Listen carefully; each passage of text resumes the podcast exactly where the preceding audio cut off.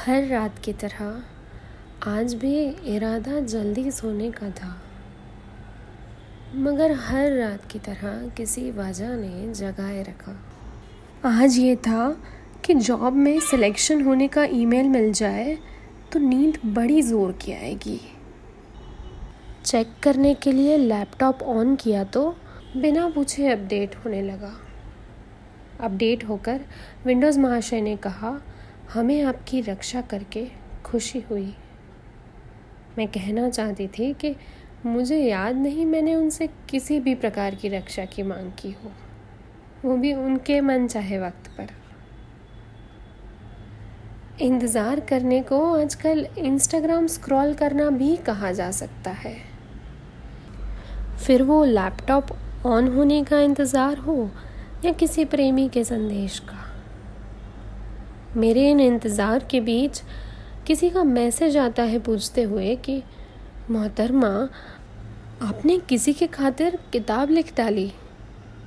एक वर्ष अकेले इंतज़ार किया और उसने फिर से वही अंजाम किया। तकलीफ़ नहीं होती।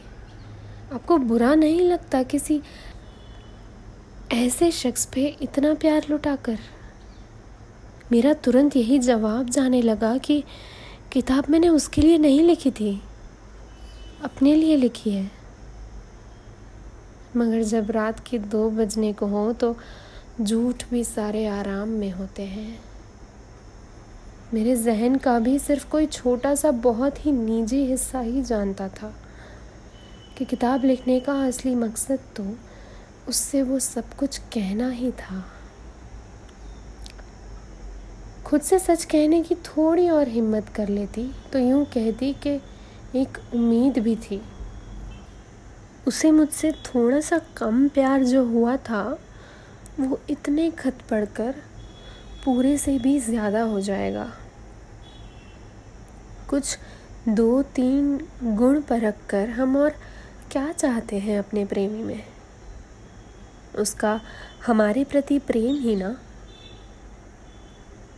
मुझे लगता था, इतने जज्बात कोई अगर व्यक्त करे तो कोई दिल आ कैसे नहीं जाएगा। पर जब महीनों बाद जाना कि उसने एक शब्द नहीं पढ़ा और ना ही कोई इरादा है, मुझे बहुत कम दर्द हुआ, आज़ादी महसूस हुई। गहरी और अनंत लगने वाली दर्द की राहों का अंजाम रिहाई ही तो है। रिहा हो गई मैं। उसके लिए अपने अंदर पलते प्रेम से।